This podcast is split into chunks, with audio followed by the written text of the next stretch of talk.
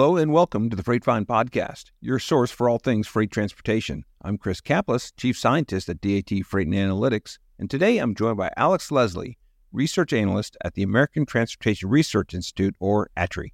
Alex is the lead author on ATRI's latest research publication, Analysis of the Operational Cost of Trucking, a 2023 update. ATRI's been publishing these very detailed reports on trucking costs for over 15 years now. And using detailed polling and data analysis, Alex is able to reveal not only the current average per mile costs, but also changes in the individual cost components, the impact of carrier size on these costs, and the underlying trends in trucking activities. In our conversation, we discuss the report in pretty much great detail, and we really focus on trying to determine where the floor is for truckload carrier costs because this is something that all shippers, brokers, and carriers are trying to determine in this very, very soft market. Following my conversation with Alex, I'll be joined by Dr. Enam Ayub to discuss the truckload market update. So let's get started.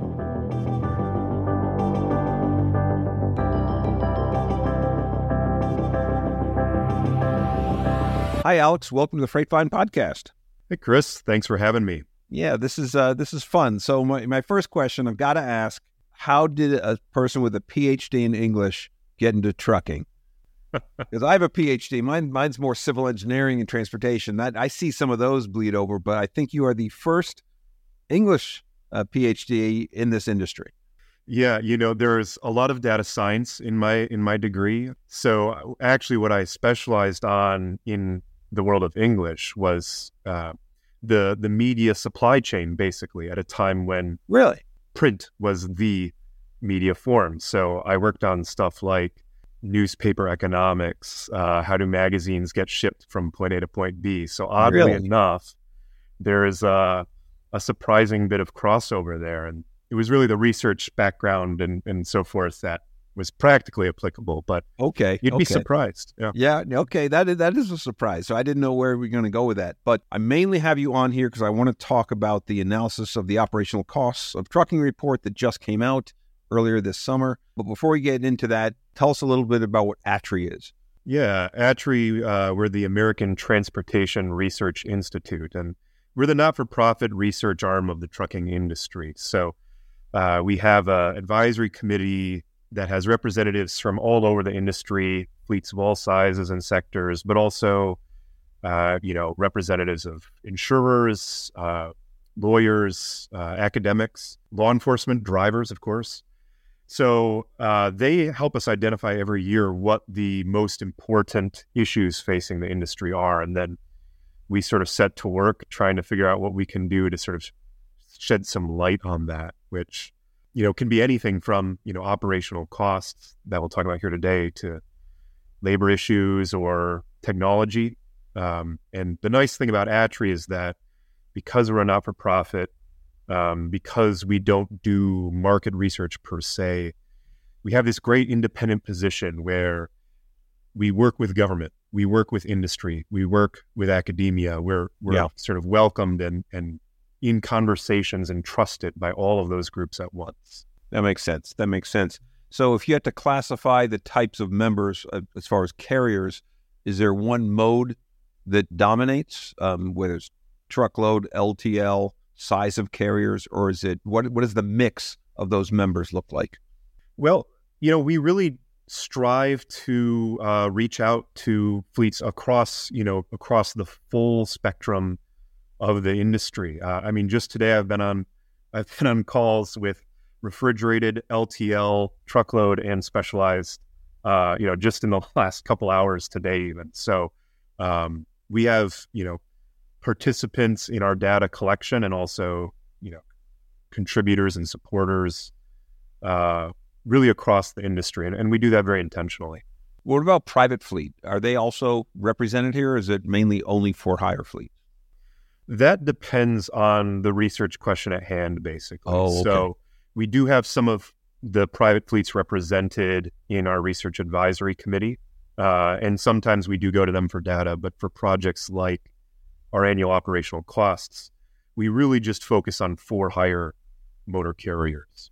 Okay. Well, let's talk about the report. Um, so, how long has ATRI been doing this, and how many of these have you done? Uh, we've been doing it for about 15 years now, uh, and this was my uh, my third as a primary author. So uh, it's uh, you know it, it started because of a real need uh, that the industry you know didn't have a good publicly accessible you know industry supported you know actually real world source of operational cost data either for benchmarking or, or frankly for anything else for whether it's talking to bankers or shippers or, or whoever else that that needs to understand what costs look like. yeah, so 15 years, that's 2008, mm-hmm. which was a pretty, you know, benchmark year with the uh, financial crisis. Yeah. Is that did that spur that on or is that just coincidental? You know, that would be coincident because I believe it was oh I believe it was spring of 07. Okay. When that would have been voted on by okay. our committee. Yeah. Okay. And I, I, imagine it's changed over time, but what about this one that you've done? What is, what is different this year compared to the past? Uh, is anything new? I imagine every year you do something a little different. What's new this year?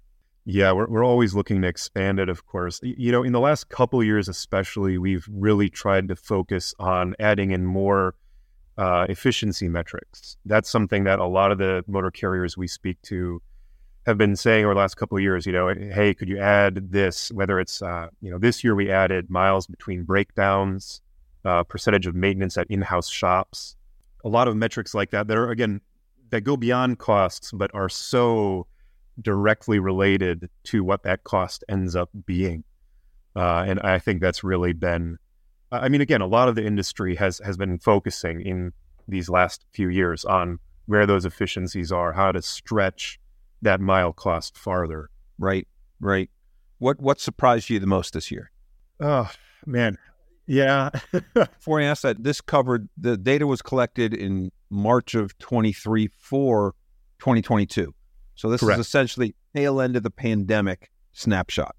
Is that a fair statement? Yes. yes. Okay.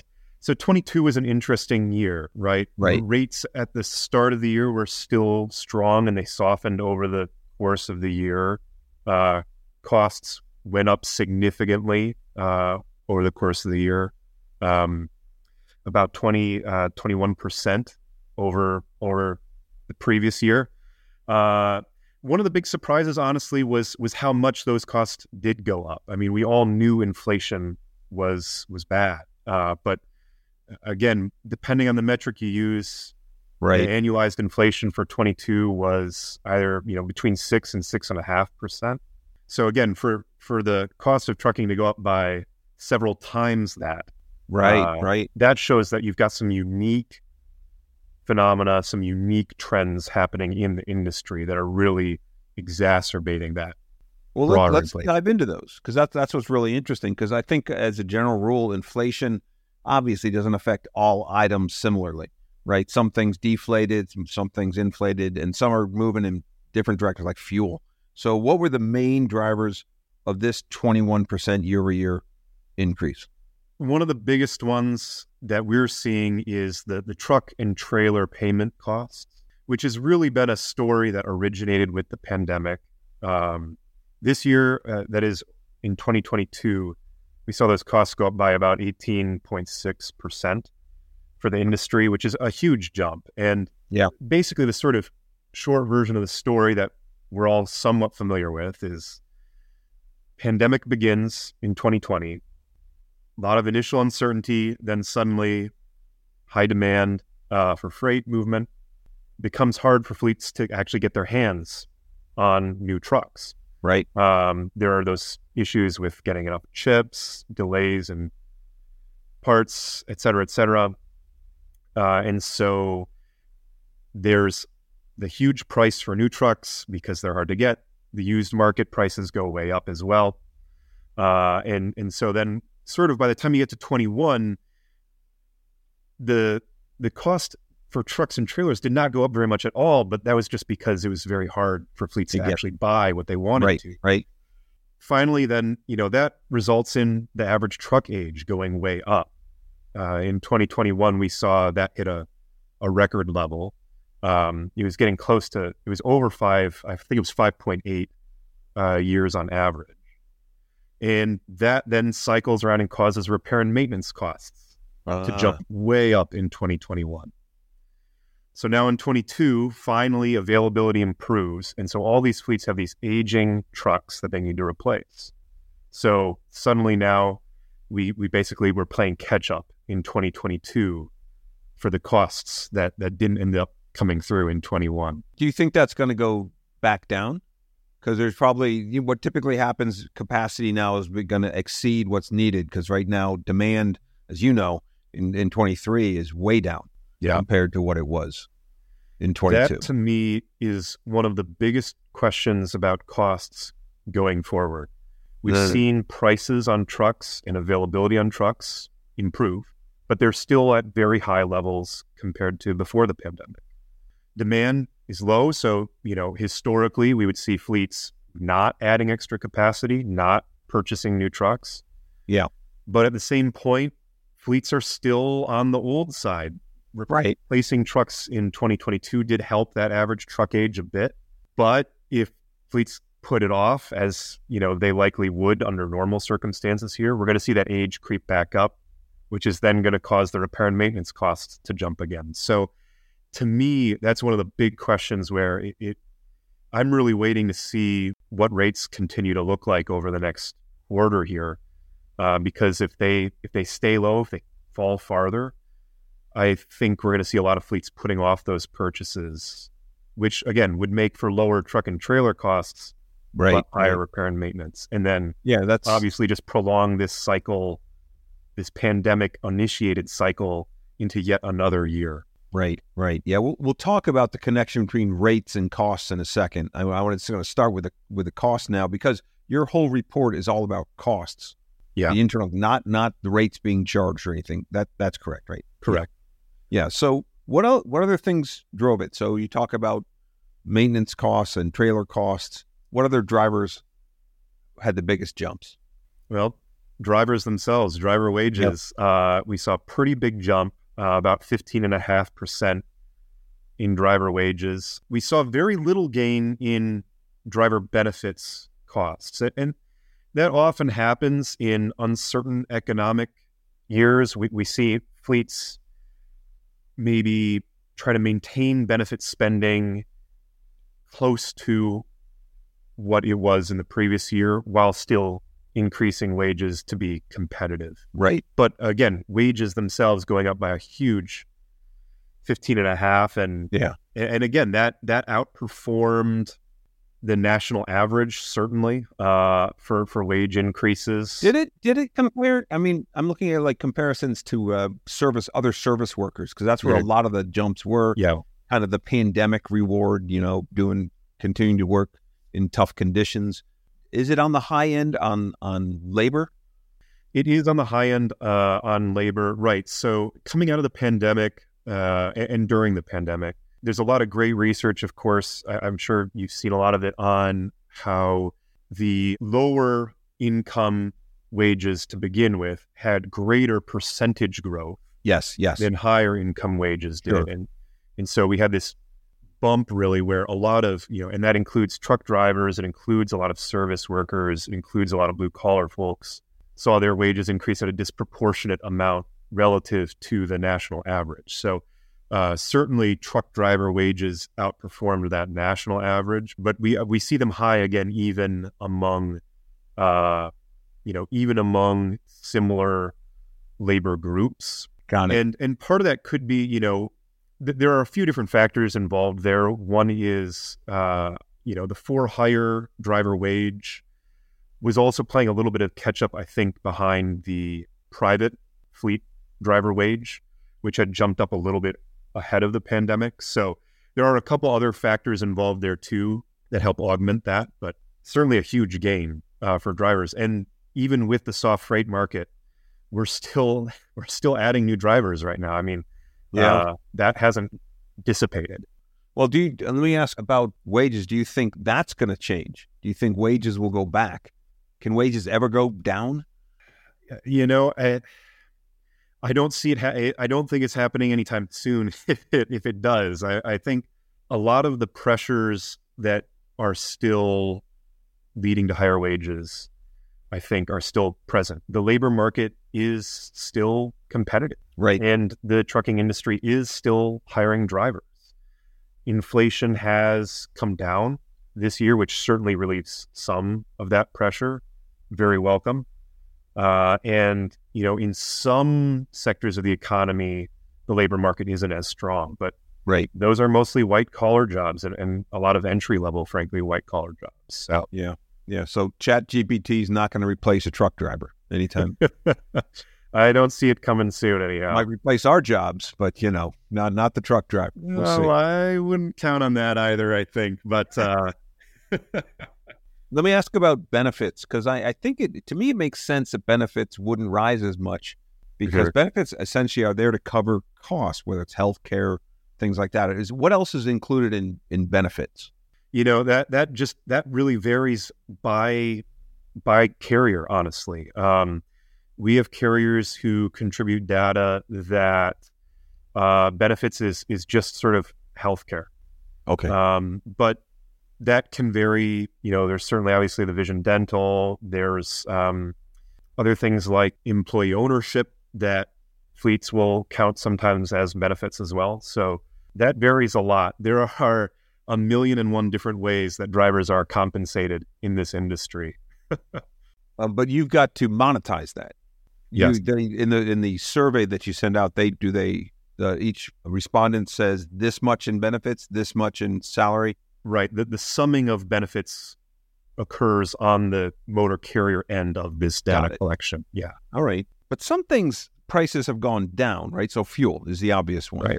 During this report, uh, when it was done in 22, I mean, fuel changed dramatically. I, I think it rose uh, almost a dollar a gallon. Did you ask them to assume the price of gas on 31 December 2022, or did you make some assumption, or did they just look over the course of the year? Yeah, we asked them to sum their annual costs and and and divide that by mileage. Now we do additional work on that. We we track the highway diesel costs yeah, on a yeah, weekly yeah. level, and so we you know we we do our own checks and, and that kind of thing too. Sure. Uh, but but for the purpose of this data, we look at, at at it at an annualized rate, and then you know we break it down from there.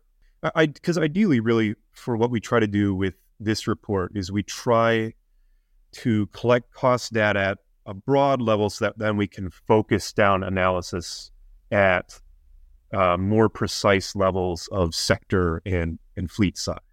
Right, uh, right. And so, you know, whenever whenever you're working with data, you have to make that trade off of, you know, what where are we going to get our precision?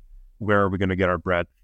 You know, how are we going to get the the volume that we want to ensure quality and then what, you know, what does that have to look like? Because we, you know, we don't just work with the large fleets, we have owner operators who are sending us their cost data too. Yeah, so that uh, I'll get to that in a second about the different size of the how that affects the carrier size, but also you have very different modes that operate, like LTL and truckload. Since deregulation, the market's bifurcating. They operate very differently, very different costs. It seems from your data that you have the the distribution of revenue seems to imply that you have more LTLs um, represented by revenue than truckloads. My guess is you have more truckload carriers, but if you looked at the total revenue, that the LTL providers provided versus the truckload. Is that a fair statement that it's a little skewed to LTL? At the revenue level, I mean, eh, eh, the LTLs they just pull in so much revenue per mile that I mean, you know, right? Uh, when when we look at that data, they're they're pulling in uh, uh, it's more than twice a per mile revenue rate as as what uh, you know as what a truckload or, or even most specialized fleets are doing right. too. So but we look at we look at each fleet. Uh, excuse me. We look at the major sectors separately, and then right. and then we weight them based on industry composition. Yeah. So those costs end up ending in, in one sort of final number, which we then we analyze them by sector too, of course. But yeah, and I, I like that you also do it by mile, but then you also turn it to hours. Right. And so I think it came out to about ninety bucks and change an hour. Um, did you see this? I don't know if I, I noticed this. Did you? Does that differ dramatically LTL and truckload? So when we calculate by hour, we use a we use a standard conversion based on our GPS data. ATRI has um, a huge truck GPS database that we use for calculating uh, average speed on a year to year basis, basically. Okay. And so we use that for the calculation, uh, the conversion that is uh, into hourly or, or per mile costs.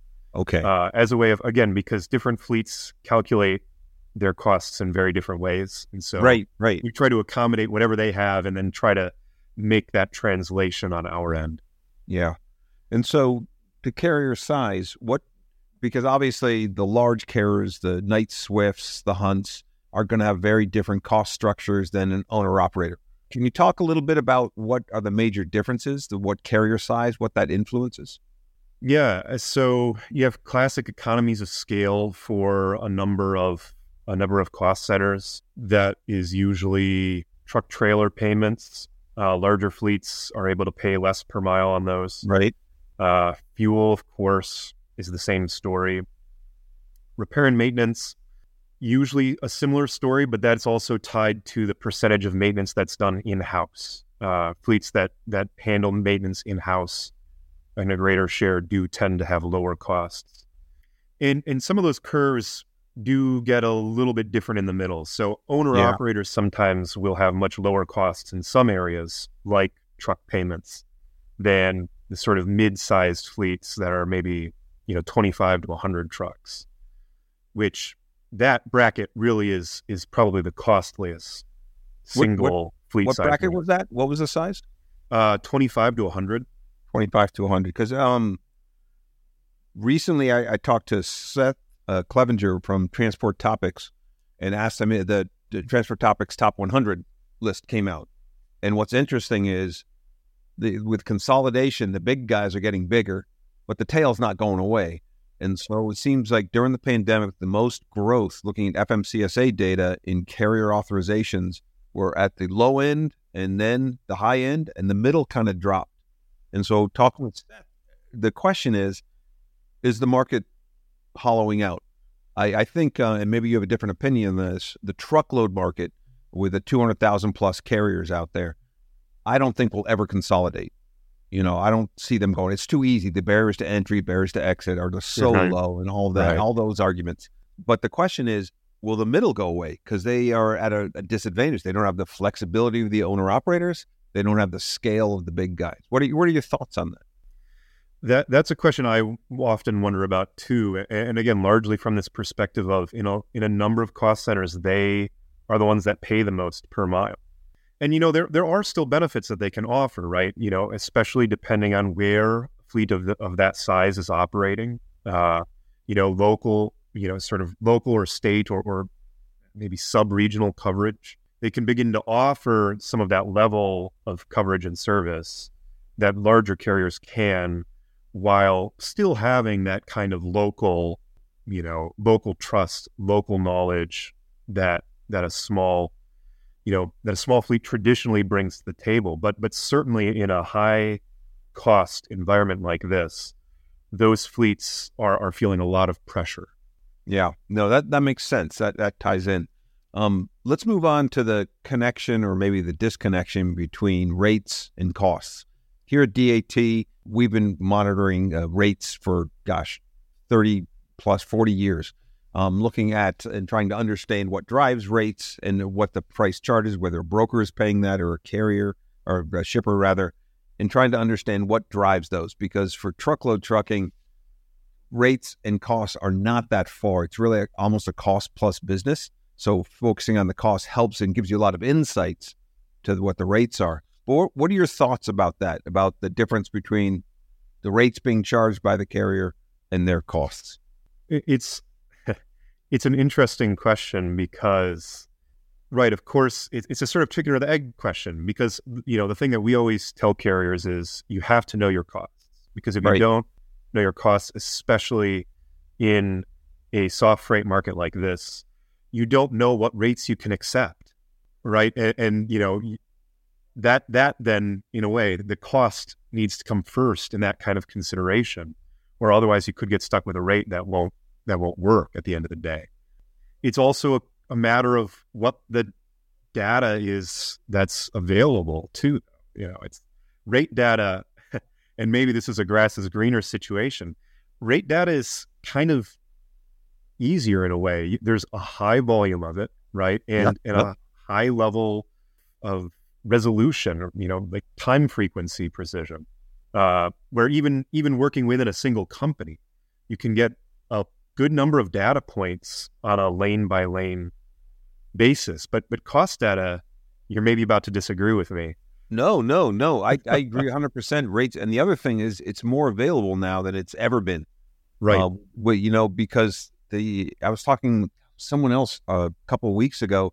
The amount of technology that an owner operator has at their fingertips is of the level that a top tier driver, a, a large company had just five years ago. yeah. Right? There's not really no not much technological advancement to scale anymore Right. uh, different everything on your smartphone, more or less. Um, so that and and having such availability. I remember talking to the the president of uh, OOIDA, the Owner Operators Independent Drivers Association, and he was describing he was a trucker in the '70s and describing what they had to do when they go went to a new city. They'd have to stop at a truck stop to look at a map Yeah. and ask, "Hey, where? How do I get to this place?" It's the the industry technology has transformed the industry from the driver perspective. I think.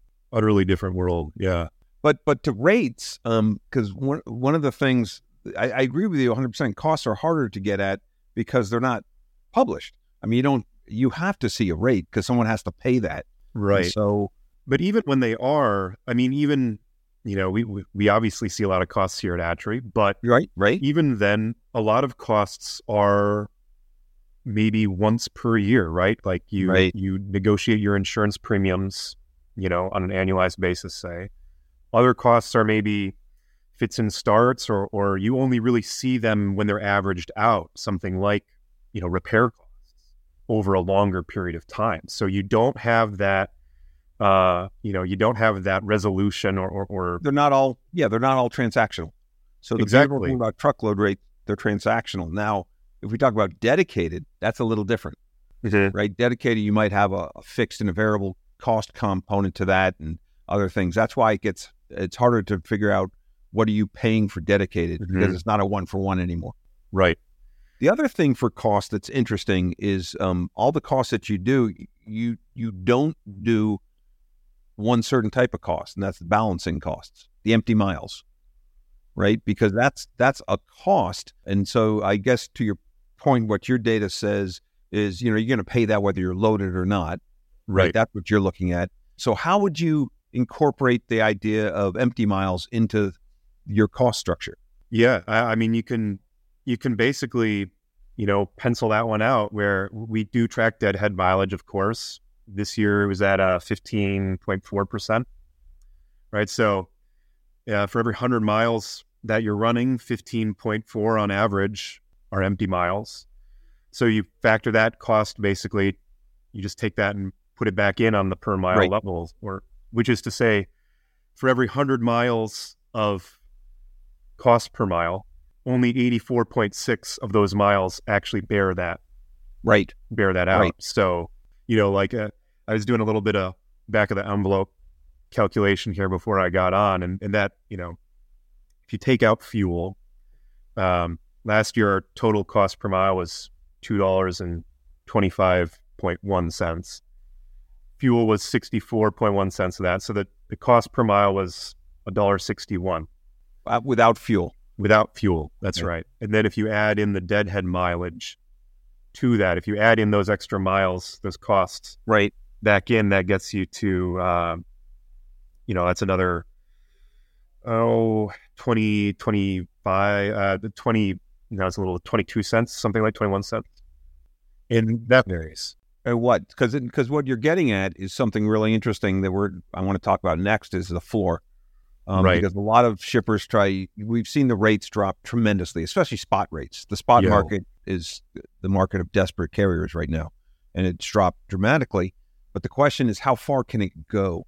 Um, and we know that these costs, everything you publish is an average, and so Right. it's not evenly distributed. But whatever, assume that it kind of is. Um, then half the carriers are above that, half are below that.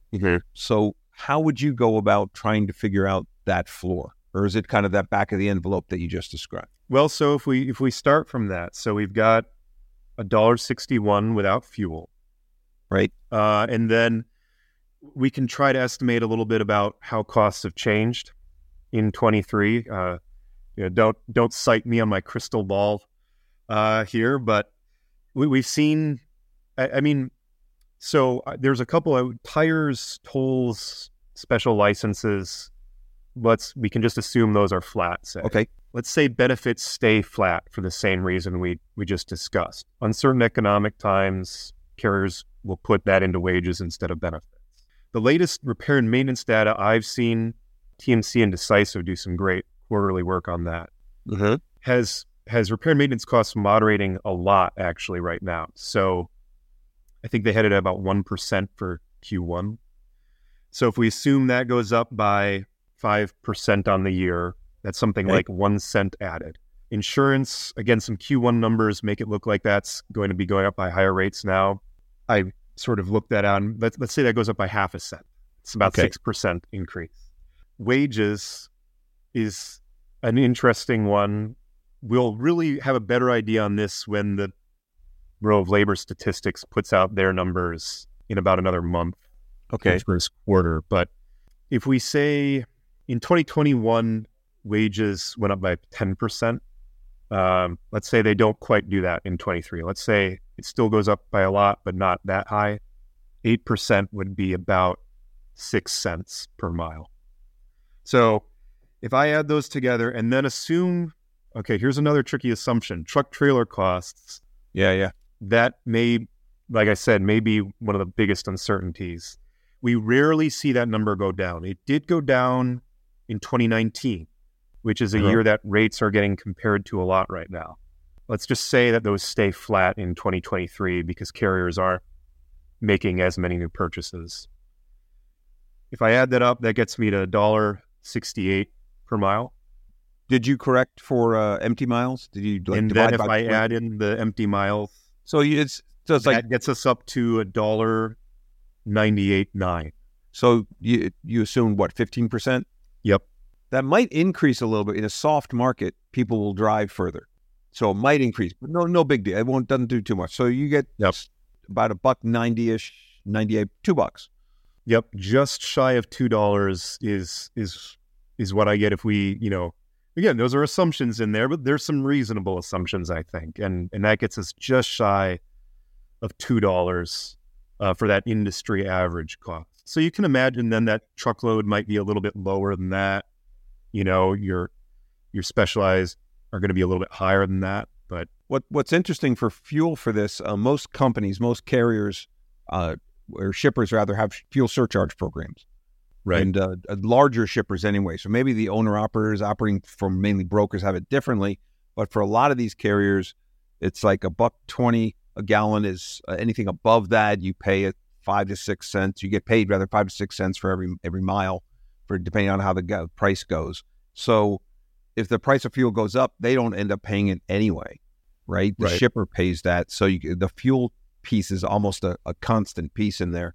And yeah. I would imagine that larger fleets tend to be newer fleets and they tend to have better gas mileage. Because I know some carriers, if they have the average fuel efficiency above six miles per gallon, let's say, or say it's up to seven, they're making money on the fuel surcharge, as opposed to those with older fleets, they're losing money on the fuel surcharge. Um, so that that's another thing that comes in. So you think the two dollars. Now, is that we're talking truckload here? I assume that so that would be our overall industry average. So okay. uh, that would be across LTL and specialized as well. well that's that's um, that's tough. That's tough to, to, apples and oranges a little bit. It is. I mean, what we usually see. So the, the starting point, the starting point differs a bit. So we saw truckload carriers come in at about ten cents lower per mile uh, for that overall. Um, specialized are coming in maybe 20 cents higher. So uh, again, from that final, you know, estimation of right, a little under two dollars, you can imagine taking some off for truckload, yep, right, um, right, and adding a little bit on for you know flatbed, say. But no, what what do you what are you treating reefer, refrigerated, any kind of temp control? Do you call that specialized? We put that in specialized. Okay. Um, for for the purposes of our. I mean, we have some areas of the report where we break out reefer separately, but but we tend to put that in specialized to get the truckload be a sort of pure. Yeah, right, right. Insofar as we can call anything pure these days, uh, with with how much diversification is happening. Yeah, we do for the rate side. We do the modeling separately. When we first started right. doing this, we do truckload and reefer in the same model and just have a flag that if it was reefer, there was an upcharge. But we found that uh, a lot of the real differences in pricing were the geographies differed because yeah. reefer operates on different different uh, networks. A lot of that can depend on fleet size too. Right. Uh, small reefer fleets costs tend to look more like some of the other specialized sectors costs uh, when, when when I see the cost data on my end. How so? We just tend to see some higher costs on um, uh, really just kind of across the board. Um, just slightly higher costs in in a lot of the cost centers, insurance, uh, repair and maintenance. Uh, again, it's not it's not a huge difference, but the smaller ones we do see just sort of trending a little bit in that direction. Yeah. So an, another aspect that you talked about a little bit, and you talked about the dwell time, and uh, you talked about it being a, a, you know, in terms of hours, and for uh, you found that for large fleets over a thousand trucks, that that it's about one and a half hours dwell, and about two over two hours if you're less than twenty six. Can you tell us a little more about that? When you say dwell time, is that just looking at the amount of time at each stop, or is that dwell time per day? How, what is that number? Yeah, that, that's a per stop dwell time, and uh, it doesn't distinguish between you know detention and uh, you know sort of standard uh, dwell, uh, right? You know operations that have to take place that that take time. So you know, there's that number is never going to reach zero. It's not a detention oh, measure, sure. right? Uh, right. But uh, yeah, I mean, what we see is you know larger fleets they have more ability to um, you know to negotiate basically over dwell times. They have more leverage uh, for shippers that are taking longer, and depending on you know the kind of fleet that you're talking about, too, it is a per stop measurement. So fleets that are doing longer hauls will have sometimes longer dwell times in part because they're you know they're doing other things during that dwell. Okay. You know, obviously different operations between you know live unload versus a drop, etc. That I would figure that would be the biggest driver. I mean, we've done studies up here at MIT looking at this and the dwell time, and um, you know, there's a huge difference for drop and hook. It's it's much. It's not zero. It's never 0 mm-hmm. right? But there's you have something like that and that also ties into size of fleet a lot of times. If you're an owner operator, unless there's a couple programs now, right, where there's power only, um, but those are still relatively rare. So you you you're restricted to live load, live unload for a lot of that. Yeah, yeah, right. So you've got that skew based on fleet size, in addition to the leverage angle of it. Too uh, obviously, this makes a big difference by sector. Uh, reefers have much higher average dwell time LTL have much lower average dwell time? Well, your dwell time for LTL, I just want to make sure this isn't the pickup and delivery. This is the line haul, right? See, the dwell is weird, a little different for LTL because the line hauls are going, you know, within their own network. They're terminal to terminal. Or are you counting dwell if I do pickups for every pickup and drop off? Pickups uh, should be included in that as well. Okay. Yeah, I, I kind of, and I would assume, yeah, truckload probably has the least because for for LTL you're making so many more stops. You would right. assume. You would assume. Okay. Another way to think about this when we talk to carriers is they think about you know revenue per week because dwell time technically doesn't affect your costs. Technically, right? Because your miles, you're not. It's no cost per mile. Now yep. your cost per hour will go up, right? Because it's different in your activity based costing model. That's it's driving that that level but there a lot of times they think about dollars per week they need to generate. And so another way to generate what is the threshold what a carrier needs to do to survive for a, for, for a driver is mm-hmm. you look at how many miles, hours, loads to do. Do you look at anything like that in a weekly bucket? What what you need to cover that? I guess that's more of a top line question than a bottom line. Yeah, you know, we haven't we haven't done weekly metrics for that yet. That's that's one thing that we've been looking at. Um, for including in the future. Uh, the, the trick is to try to not flood the report with too many different metrics. Yeah, yeah. You know, which is always the interesting challenge. But the, the weekly one, like you say, has a lot of use in terms of just thinking of, of when that revenue is coming in. And, and then again, like you say, obviously, dwell time isn't going to impact the per mile, but if you think about it at the hourly level, of course, then, sure. then it does. And yeah. and so, you know, that that's a matter of fleets using using this data essentially where, you know, again, there are so many different ways to run a trucking company. That's one of the most exciting things about this industry. You could look at two fleets that have the same number of trucks that run the same exact lanes that have the you know that are carrying the same exact stuff and their structures could be as different as Mars and Venus, you know, yeah. and and uh, trying to bring those costs again, and that's where cost data and rate data really differ in interesting ways. But too. here's here's the thing. So on the and this is a there's a myth. I, I wrote a blog God, years ago, myth of the market rate, because a lot of people think you run an auction to find the market rate, and that everyone will end up paying that market rate. If you look at lanes, well, there's two areas here. One is uh, most shippers' lanes don't overlap much.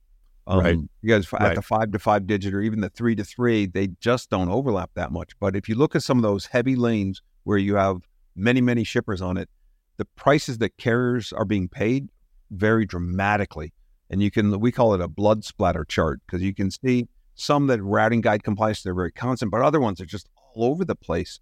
And so it's not, uh, there's this myth that going from Chicago to Atlanta there is a market rate and everyone pays that. And it's it's so not true. And that's really one of the big things too. In a way, one of the surprises actually to, to one of your earlier questions. When I saw the 2022 data, I was surprised at how strong the average operating ratios were looking. I mean, the beginning of 2022 rates were, were better, obviously, than where it ended up. So, and that is an average. Fleets report their their operating ratios to us in addition to their revenue, and so we work out a revenue per mile analysis as well. But again, the, the lowest sector average we saw was refrigerated, um, which again you'd expect was at six percent on on average. And and again, you know, a fleet that is failing out of the market in November of 2022 is not sending us their their data in March of 2023. So you know, and you don't want that in a benchmarking report for for that matter. You don't want to benchmark yourself against a carrier that is about to disappear. But nonetheless, I I was pleasantly surprised at how how operating ratios were still holding up over the average of 22. And, and part of that is is exactly what you were saying, where there are rates out there to be had where you know you can make margins even with right. high costs, but but you do have to find them because there's no the average doesn't exist out there. The you know that golden average is not you know, it's a figment of our computers. And, you know, obviously there are low rates out there too. So, you know, you raised an interesting point about you don't have the benchmark data from the carriers that don't respond back. And those, a lot of, if they failed, for example, it's almost like there's a anecdote from World War II where they're looking at planes that come back to England and they examine where the bullet holes were. And the problem is they weren't examining the ones that were shot down. Right. right? And so it's, it's a bias for that. I mean, I'm trying to think if that causes a problem. I guess it doesn't because you want to know. I want to benchmark to to healthy carriers, right? right. I want to say this is what it takes to survive. Not uh, that that makes sense. That makes sense. Well, last last question for you. Last question, and then I'll let you go. So you're finishing off your your PhD at Rutgers and everything English, and now you're doing this. It's been what three years, four years almost. Yep. Um, what's the biggest surprise? Your biggest takeaway? The thing that surprised you the most about the trucking industry from when you got into this? Because you don't, you didn't have a history of trucking in your family or anything before this, right? I have some family members uh, oh, in do? my extended family who who are in the industry. Uh, bits and pieces, uh, not you know, not nuclear family members in the industry. Yeah, yeah. So I have always been interested in it. Okay. But okay. I, I think to me the biggest surprise really was the sheer variety within the industry. And again, even within the sector, you know, pick whichever sector you want within whichever region, whichever fleet size, even within that, the, the, the sheer variety of business models, cost models is really striking. And, and like you were saying a little bit earlier, the barriers to entry are are so low. It's hard to imagine that that long tail of small fleets ever disappearing. Right. I, I think that really is also a marker of how much variety there is in the industry and how much opportunity there is for staking out a different a different model. You know, it it may make my job a little bit more complicated when I'm trying to look at your costs, right, right, uh, and compare them to other people's. But that to me is one of the really exciting and you know if we're thinking about innovation in the industry in a way I, I think that is a innovative potential at least it's you know potential for downsides too but uh, I think it is ultimately a strength of the industry. Yeah, no, that's that's true. It's not you know a box on wheels. That's what they you talk about. But the more you get into this, you more you find it's it's more interesting. I was at Gartner presenting for something, and I had an interview, and I was talking about why truckload is so interesting because I've been studying this from academic and and in in practice for thirty years now, and it's such an interesting market. And I'm only looking mainly at truckload, so if you look at even a larger variety, and even within just truckload, it's a, such a diverse group of of, uh, of carriers. That's a that's a really good point. All right, thanks a lot, Alex. I'll let you go. Thank you for joining me. I, I learned a lot, and I, uh, I, I always look at the ATRI report when it comes out. It, it, gives good insights, and it's a nice way to to benchmark. And hopefully, uh, we shippers can use it to see where a floor is and understand because no one wants to drive their carriers out of business. So this is a good uh, good mechanism for them. Thanks again. Yeah, absolutely, Chris. Appreciate it. Fan of the podcast, so it's uh, fun to be on it. All right. Okay, everyone, please stay tuned to hear the market update with Dr. Enam EU.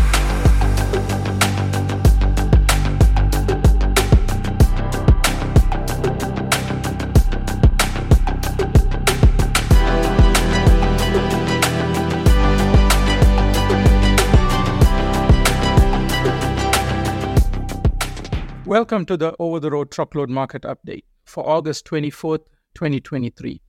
In today's market update, we'll discuss the market changes in the last two weeks. Let's start with dry van.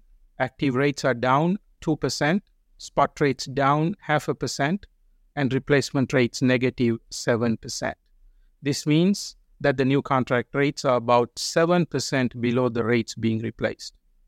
On the temp control side, active rates are down 2%, spot rates are up half a percent and replacement rates negative 5%. Intermodal active rates are down 1%, spot rates are down 5%, and replacement rates flat. Finally, on the flatbed side, active rates are down 4%, spot rates down 2%, and replacement rates negative 1.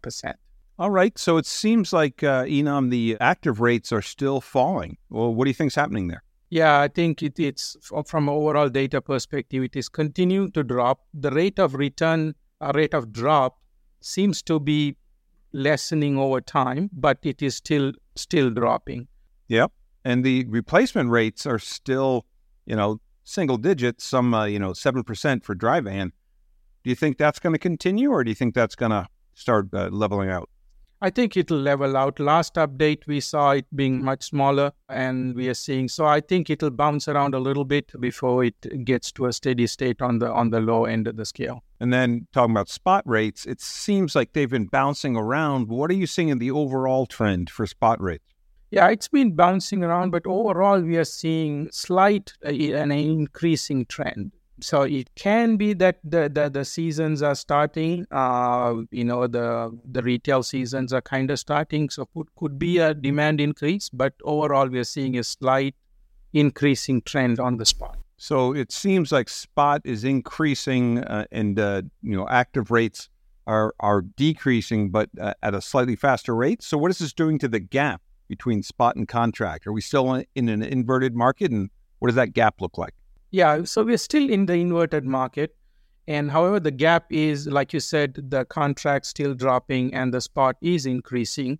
Uh, therefore, currently, what we are seeing is on the dry van side, we are seeing uh, the gap being 28 cents. So, in other words, spot is on average 28 cents lower than the contract, and reefer is uh, 33 cents, uh, spot being lower than contract. So, it has reduced. we were in the 40s for the longest time and we are now starting to you know get to those uh, 20s, tw- high 20s to low 30s. So it seems like it's starting to close, but do you think it's imminent? Or when do you think that it'll actually go where it'll flip back? Do you think that's going to happen in Q4 or do you think it's going to be in uh, the new year? Uh, I would say maybe new year because it's we're already in the in you know getting to the end of uh, third quarter. I would say fourth quarter. I know we keep pushing this now, but it seems like right. uh, it seems like fourth quarter or the first quarter next year uh, seems like what what it's going to be. But if this spot increasing trend continues, I think then you know it becomes steady. Then we would we will be able to have a better understanding yeah. of what it's going. Yeah, we'll see how much of the capacity is left because a lot of capacity has left the market. We'll see, but unfortunately, demand has been dropping, falling as much as capacity. So until demand picks up, it's going to be, we'll, we'll, see. We'll see. We're keeping our eyes open. Uh, last question fuel. We've had a little bit of a bump lately. So, what, what impact is that? Yeah, I mean, that's, uh, we are seeing a month over month, uh, we are seeing about a 53 cents increase wow. in the per gallon price. Uh, which is um, you know uh, we went currently we are paying about 53 cents per mile on fuel surcharge it's still lower than a year ago, but compared to you know a few months ago, it, it is going up.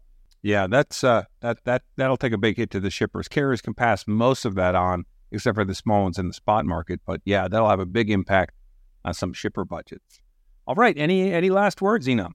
No, I think now it's it's uh, again it's the RFP season mostly for shippers. So I'm I'm seeing that the shippers are continuing to you know dial the routing guides uh, you know to align with uh, expecting tighter markets. All right. All right. Well, that concludes this week's truckload market update. Thanks, Enam. Thank you. Well, that wraps up this episode of the Freightvine. The Freightvine podcast is hosted by Dr. Enam Ayub and myself, Chris Caplice, and is produced and edited by DATIQ. For more information or to hear previous episodes, please visit our website at dat.com slash podcasts. You can subscribe to the Freightvine wherever you get your podcasts. And while you're there, be sure to give us a review. As always, if you have any feedback or questions about what you've heard on the Freightvine or suggestions for what you'd like to hear in the future, send an email to me at chris.caplice at dat.com. Finally, from all of us at the Freightvine, thank you for listening. We hope you enjoyed it and learned something new.